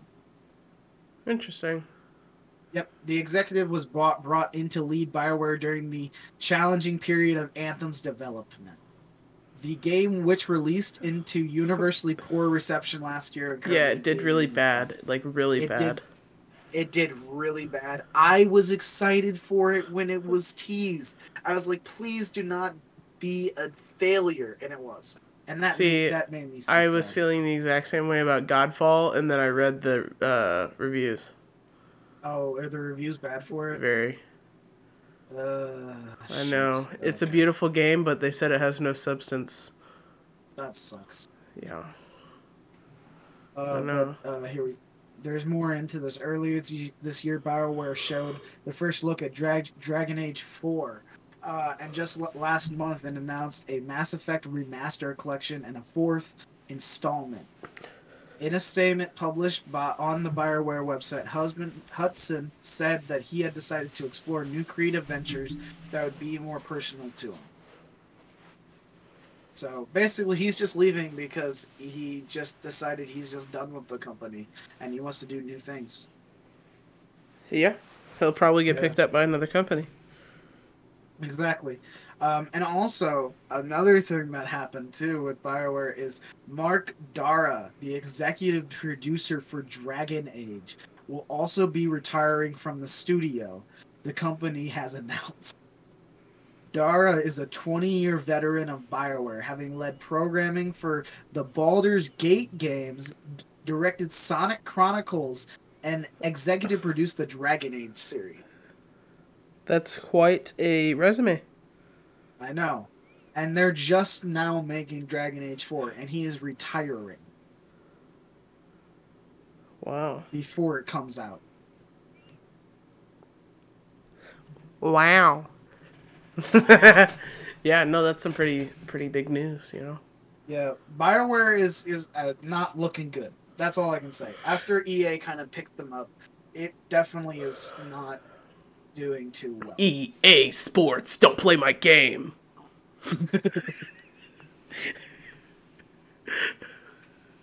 I- EA, buy! E EA!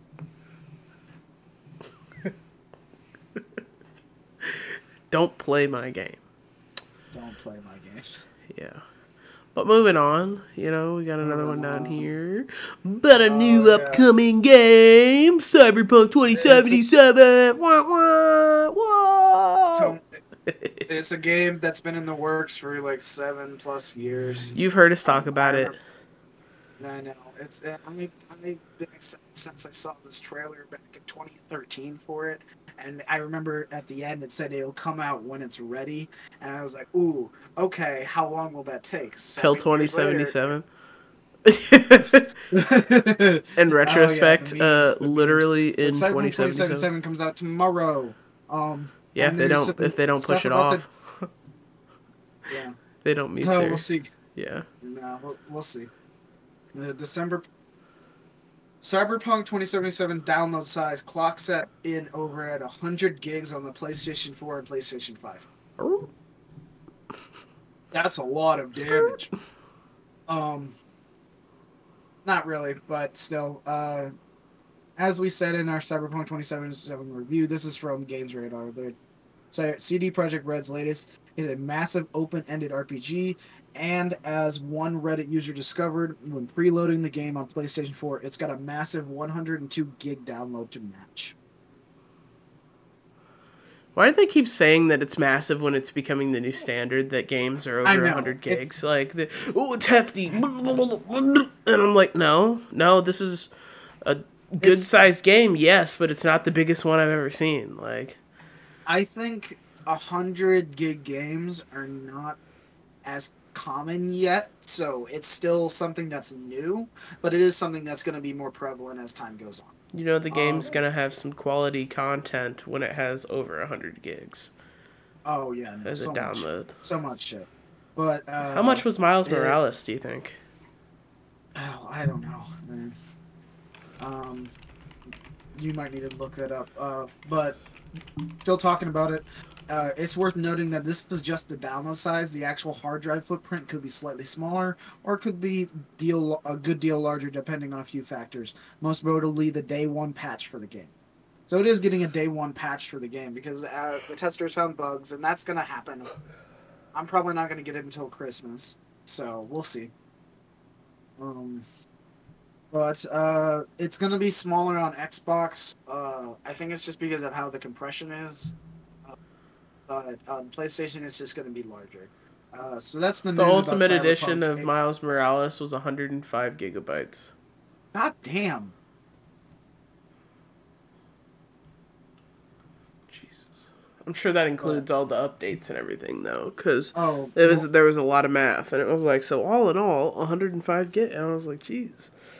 That's what I'm saying. Like, if you want these AAA studio games with these AAA studio graphics, you're gonna have to pay for the memory. I have one. I have a one terabyte extra, so I actually have two terabytes of memory on my Xbox. So Yeah. that works out. um, Excuse me, fam. Yeah, no, that's fine. Uh, Cyberpunk 2077 comes out tomorrow. Um, it comes probably out at midnight tonight, actually. Um, and people are going to be buying it and playing it instantly and stuff like that. I already know. I already heard it has good reviews, but I haven't heard about the audience reviews of it. I'm gonna. We're gonna see tomorrow. I'm going to play it anyways because I've been waiting for it, and it just looks like it's right up my alley. Yeah. Yeah. Yeah. Well, moving on to the next thing. Uh, today I've been talking about Destiny 2 a little bit because I was thinking about getting back into Destiny 2 for this single handed reason. Uh, Destiny 2 is to receive a much requested feature in 2021, and you know what that is? Bungie's finally supplying us with crossplay. Really. Yes, crossplay. So, uh, I have Destiny 2. I could play with you. I know that's what I'm saying, dude. Like everybody picked up that game, but nobody played that game. you know what I mean? Like it, it was just one of those ones that was so shit right out the box, but has since then improved exponentially. You know? Yeah. So yeah, no, but that's pretty exciting. So my P- be able to be playing with my PC peeps, you know, uh, some some of my Xbox players, uh, my PlayStation players, you know, like all of them are coming together. Maybe even Nintendo Switch. We'll see. You never know. Yeah. Maybe you know, like it's not even becoming a joke because the Switch is a pretty reliable uh, console at this point. You know, No, a lot of people have been making games for Switch. I've been wanting to get one. Me and Katie might uh, share and like paying for one and grabbing it. Um. So yeah, that should be good. Yeah, no, Um, definitely. No, we're, I'll pro. I still have Destiny 2. I can. I don't think I. I, I think I I haven't have the put that in my fucking machine in like years, literally. So as soon as I put it in, I'm gonna be hit with minimum 20 gig download. Oh yeah, it's gonna be bad. It's gonna be like. You're just gonna hear your uh your PlayStation 4 just turn into a jet engine. After But you know what? Like that's people who don't blow like out their fucking uh like hard drives and stuff like that. Because I'll just No, stick a that's right. fucking uh fucking can of air up in there and just blow dust straight out the other side. yeah, Because that's what I do. I am not the one, you know. I take Yeah, care of I've- my I've electronics. Which, speaking of, I have to actually take care of my PC because the little mat on the top is full of dust, and I just gotta take a can of air and go through there with the parts, blow it out. Moving on, off subject, but moving on.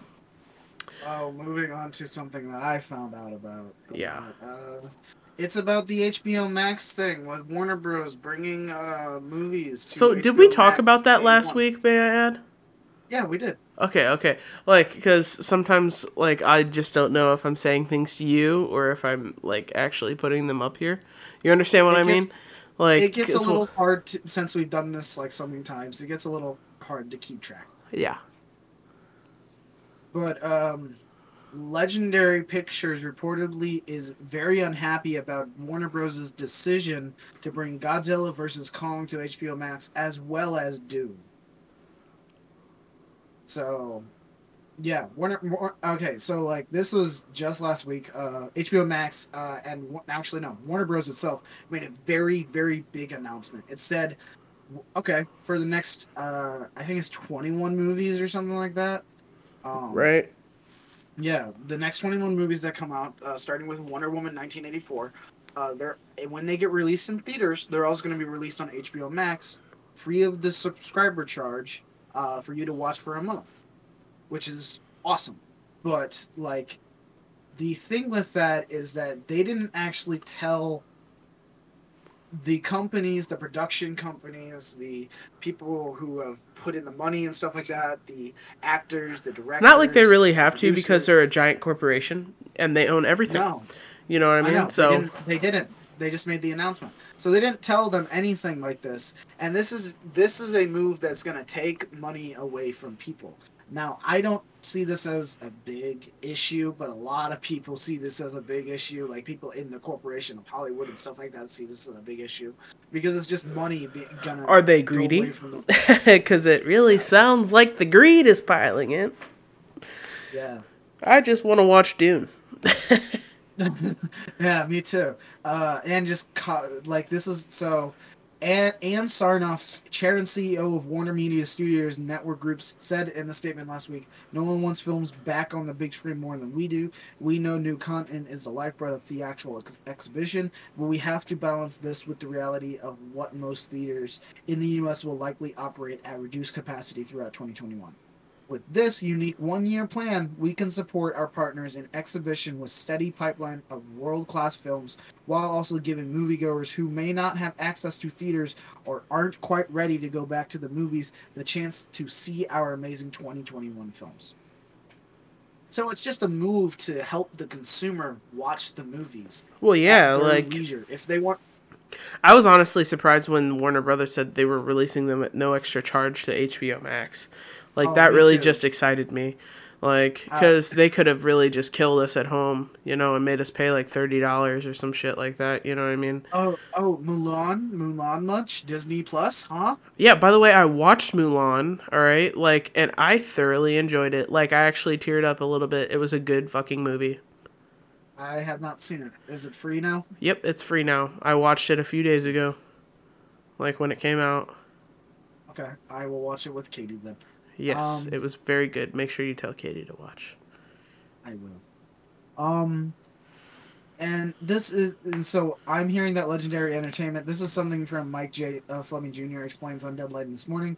I'm hearing that Legendary Entertainment either has or will send a legal letters to Warner Bros. as soon as today, challenging the decision to put the Denis uh, venue directed Dune into the HBO Max deal, and maybe Godzilla's Kong, Kong as well. So Legendary has already decided to send legal letters. to That's because these movies are movies that they've spent over two hundred million dollars for production on, each one of them individually. Yeah. Like I'm telling you, Yeah, Legendary and its partners provided 75% of the 165 million or so net budget of Dune. That's the Uh, budget for the movie, not paying the actors. I know. Yeah. It, Like, it, put up, it put up a similar amount of the funding on the Godzilla versus Kong film. Um, basically, this it's just it. And there's more stuff about this. Like Christopher Nolan came out and said uh, he, he rips on HBO Max as the worst streaming service, and announces Warner Bros. plan. Um, so yeah, he does not like HBO Max, and he feels like it's an insult on the Hollywood industry. Um, him being the big director as he is. Uh, yeah, yeah, I yeah, whatever. Just because Yeah, he's no, not being on the big screen and he's on a smaller screen doesn't make it more or less important. You know what I mean? Yeah. Here, I'm gonna read what he said. Warner Bros. has an incredible machine for getting a filmmaker's work out everywhere, both in theaters and in home, and they are dismantling it as we speak. They don't even understand what they're losing. Their decision makes no economic sense, and even most casual Wall Street investors will can see the difference between disruption and dysfunction. I disagree with it. It's for the consumers. It's so that they can see it at their own leisure without the risk of being infected during this trying time. So shut the fuck up. Fuck you, Christopher Nolan. I'm like We it- should add that to the title. F you, Yeah, Christopher um, Nolan. it's it's a bad I, I get why it's a bad thing if even if they didn't tell them warner's has made a grave mistakes as one of the top television never has seen as many people so upset with one entity all that stuff uh like it, they didn't tell anybody and that's their it's their choice they they can choose. uh right now uh hbo launched uh, hbo max launched with uh 8.6 million activated subscribers so far, which is a pretty low for uh, streaming services, but it is going to grow over time. I I bet. Um, with all the shit that is coming out on it and how much good stuff. Like I, if if you don't have it and if you're looking for something to pick up as a streaming service, um, Pick it up. definitely HBO Max. Pick up Yeah, HBO Max. I've been saying this Yeah, since I got it like a couple of months ago. Like even before I told people to get it when they were running the deal that where they were charging the same amount for like the HBO Go app as they were Yeah. for this because now I'm locked in for a whole year at the HBO Go price, but I'm paying for HBO Max. Well, I didn't do that uh, just because I didn't have enough money at the time. Uh, now I do, so I have it at original price, but that is okay. Um, It's worth it. I know it is. It is very worth it. They have so many good things. Even if you don't like superhero movies or anything, they don't even have that. They have so many good dramas. They have all the HBO stuff. Game of Thrones is is a big one, for example. Uh, if you haven't even seen that, I mean, that's such a prolific thing of HBO. Uh, they have some very good dra- uh, dramatic shows. They have some very good fantasy shows. Uh, the movies on there are all old movies, new movies that just came out, stuff like that.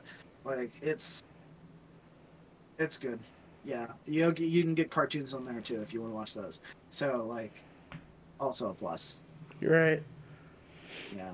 Yeah, so while we're talking about uh, HBO Max and Warner Brothers, excuse me.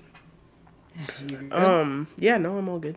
Just- uh, I'm just gonna sounded like list- died for a second. I'm just gonna list off. Uh, it. This is uh, every new Warner Brothers movie.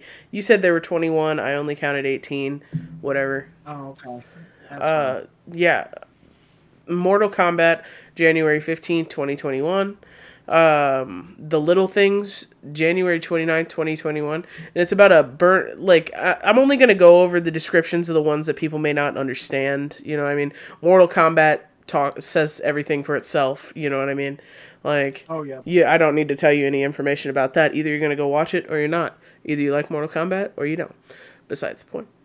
The Little Things, January 29th, 2021. A burned out deputy sheriff with an eye for detail teams with a detective to reel in a wi- to reel in a wily serial killer. It's a Denzel Washington movie, so if you love Denzel Washington, go see this shit. Uh, Tom and Jerry, March 5th, 2021. I don't necessarily know if this is live action or if it's cartoon movie. It it is okay. I I saw the trailer. It has Chloe uh, Chloe Grace Moretz in it. Uh huh. um, Moretz, yeah. It, it is it is live action cartoon. It's like Who Framed Roger Rabbit, Rabbit but modern. Weird. But okay. So Uh, it has no, go ahead. It has who in it? oh wait what? You said it has, and then stop talking. Oh no, it has like Tom and Jerry as like what they would look like in the cartoon. There's a little bit more high rendered. Right. Yeah. Yeah. Uh, the Many Saints of Newark, uh, March twelfth, 2021. A look at the formative years of New Jersey gangster Tony Soprano. Tensions rise between African Americans and Italian Americans in New York, Newark, New Jersey in 1967. Uh, funny enough, this movie actually features uh, James Gandolfini's son. So James uh, Gandolfini played Tony Soprano uh, in The Sopranos on HBO. Nice. So his son in real life, James Gandolfini, his son Michael Gandolfini, is going to play the main character uh, in this gangster film. Uh, along with and Jon Bernthal, your favorite Punisher, is going to be in there. Yeah. You know, so that'll be cool. Uh, what? I want to hear his, his New Jersey accent. I know, right? but it's it's not going to be the same Jersey accent because like that one developed over Oh. time and Oh yeah, no, it's not going. 1967. But uh, Reminiscence, April 16th, 2021. This one has got, kind of got me hooked a little bit. I'm like, ooh, it's mysterious because this is all the information that they give you. It says, a scientist discovers a way to relive your past and uses the technology to search for his long lost love. Hugh Oh, Jackman and. Rebecca Ferguson. Huge. okay. Huge Jackman. Oh man. Yeah, and Rebecca Ferguson. Uh, Godzilla vs. Kong, May twenty first, twenty twenty one. If we see it on the streaming app, who knows? Uh, the Conjuring, The Devil Made Me Do It, June 4th, 2021. Okay. Yeah. Third Yeah. Conjuring movie. Is that the third or is it the fourth? It's it's the third one. There's Conjuring one, two, and then they have the spin-offs. oh, like then the Annabelle, series. Annabelle 2, the Annabelle comes home, whatever the fuck. Like, Yeah. and then the Nun, and then the like the Nun Uh-huh. 2 will be out next year. Oh, okay, yeah, the, the Conjuring universe. So the Conjuring 3, gotcha. Uh, In the Heights, June 18th, 2021. Uh, I saw when, when we went to the theaters uh, earlier in the year, I definitely saw trailers for this movie. Um, trailers for it. Yeah, yeah, In the Heights. It's like a it's a musical. It's uh, oh, I can't think of his name. He made Hamilton. Um, fuck. Alexander. What? I said Alexander. No, no, no, no, no, no. Uh, what's his name? Ah, I'm. It's gonna piss me off. Just keep going on the list, and I'll figure it out. All right. Uh, Space Jam: A New Legacy, July sixteenth. Uh, the Suicide Squad, August sixth, twenty twenty one. Lin Manuel Manuel Miranda. That's his name. Manuel Miranda, gotcha. yeah, Lin Manuel Manuel Miranda. Lemon, is lemon, lemon. Manuel. Hmm. Moving on. Dune. Space. Okay, you went. You said you you said Space Jam, and I didn't even hear you say Space Yeah, Jam. Space Jam: A New Legacy, July What? sixteenth. What the fuck, dude? LeBron James. Oh my god, this LeBron is, it's gonna be a crazy weird ride. It's gonna be that one. crazy and weird, and I don't know if I'll like it, but I'll still watch it just in case. I'll still I'll still watch it. Yeah, of Yeah. course. Yeah, but uh, Dune, October 1st, 2021. Uh, King Richard, guess what that's about? Uh, November 19th, 2021. Hmm. Uh, The Matrix 4, December 22nd, 2021. Yeah. Those Who Wish Me Dead. A teenage murder witness is lost in the wilderness with two assassins hunting him, a survival expert trying to protect him, and a forest fire threatening them all. Angelina Jolie, Nicholas Hoult, and Jon Bernthal again. He's had a busy Okay. year. Uh, this one, this one is uh, mysterious. I could not find any information on it, but What's Ma- this called? *Malignant*. 2021. I've heard that. I've heard that. Upcoming American thriller directed by James Wan. From a screenplay by Akela Cooper. It stars Annabelle Wallis, Jake Abel, and George Young. I'm gonna see if I can figure what's about it. Uh, the Um, only name that I even recognize in those actors is Jake Abel, and he played the guy in Percy Jackson with the shoes. Yeah. I'm looking I'm looking through these uh I know these uh some of these actors. I've seen a few of them. Yeah. I want to figure out more about this movie though. What the fuck?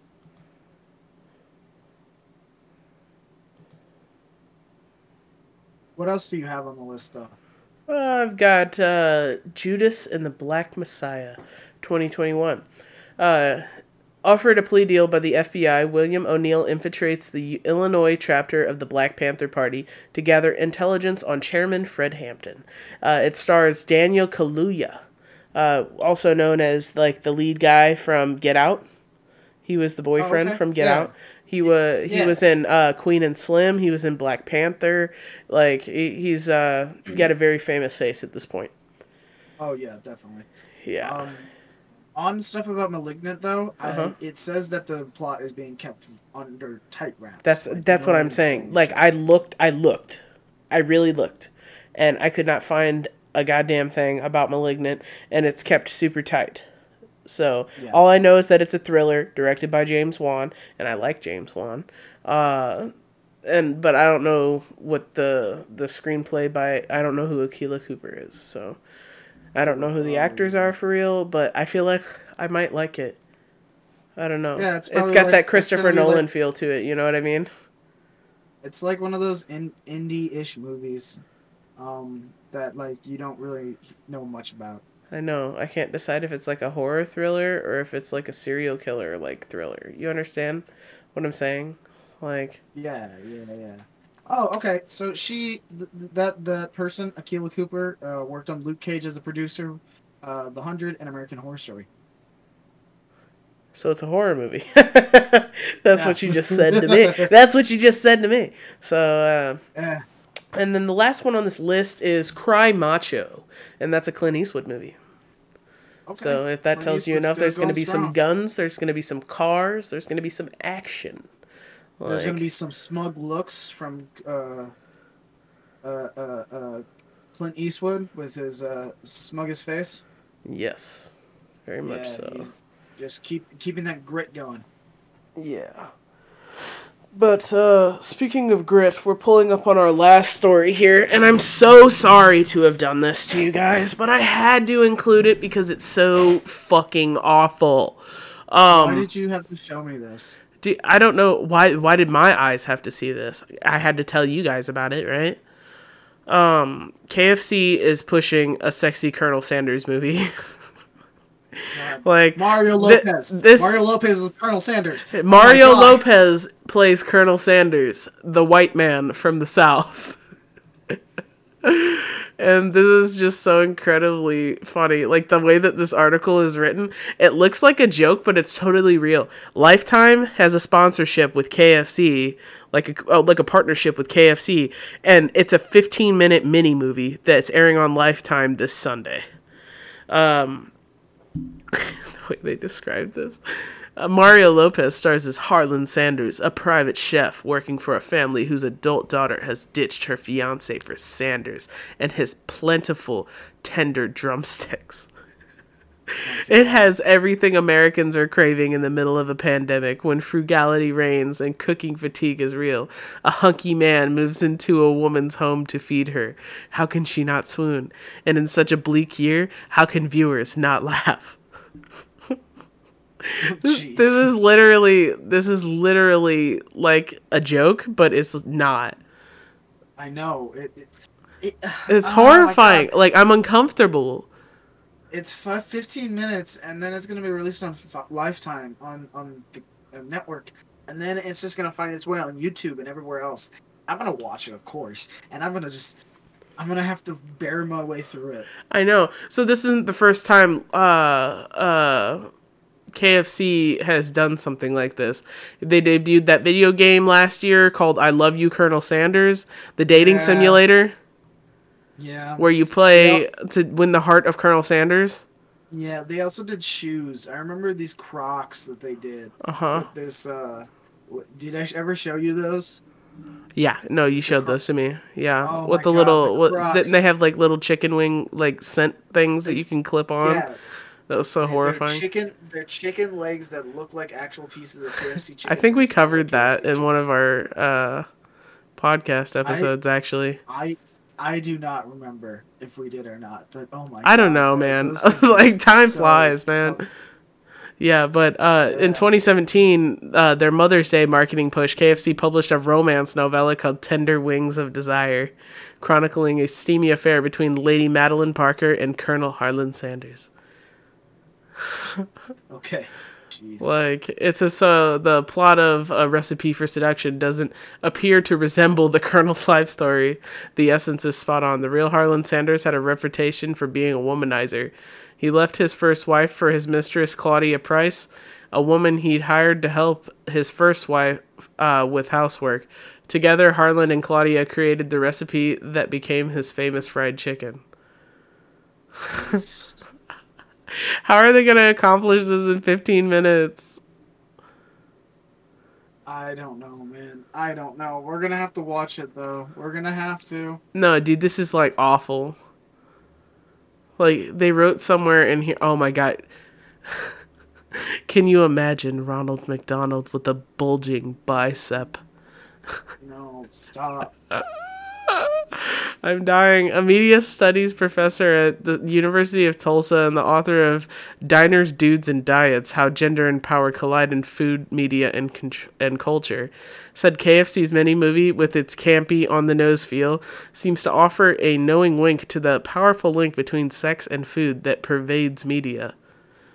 At some point, they're going to use the line finger licking good, and the question is, how dirty is it going to be? Oh, oh, oh this is like a long ass article about KFC. It's so long. I'm not gonna finish it, but like, this is just too funny to be real. Like, it's like 2020. Could you please just like fucking stop? Like, can you please, for the love of Christ, just fucking stop? Like, If, it's like the fifty. It's like Fifty Shades parody. It's like Fifty Spices of KFC. oh no.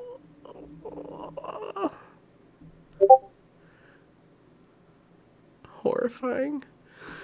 No. But uh, yeah, I think that is going to wrap up our podcast for today. We ran a little bit over, honestly. Like we're almost at no, that we're gonna be at like almost two hours. that's okay. We had a lot to talk about. Yeah, man. Yeah. But uh, Zach, do you have any uh, closing statements, arguments, uh, preferences, Yeah. kinks that you yeah, want to? I got something real good. oh Are God, you ready? no. Back off, I'll take you on. Headstrong to take on anyone. I know that you are wrong. Headstrong. We're headstrong. That's me crying, by the way. Thank you, Zach. Thank you, Zach. Yeah. All right, guys. Until next time, you keep it cracking and um, stay headstrong. Yes, they- see ya. See ya. Thanks for listening to the Spitting Nonsense podcast. If you enjoyed anything we talked about and want to support or talk to us, we have included all the links you need at the Spitting Nonsense podcast on Discord. The link is posted in the description. Thanks again for listening.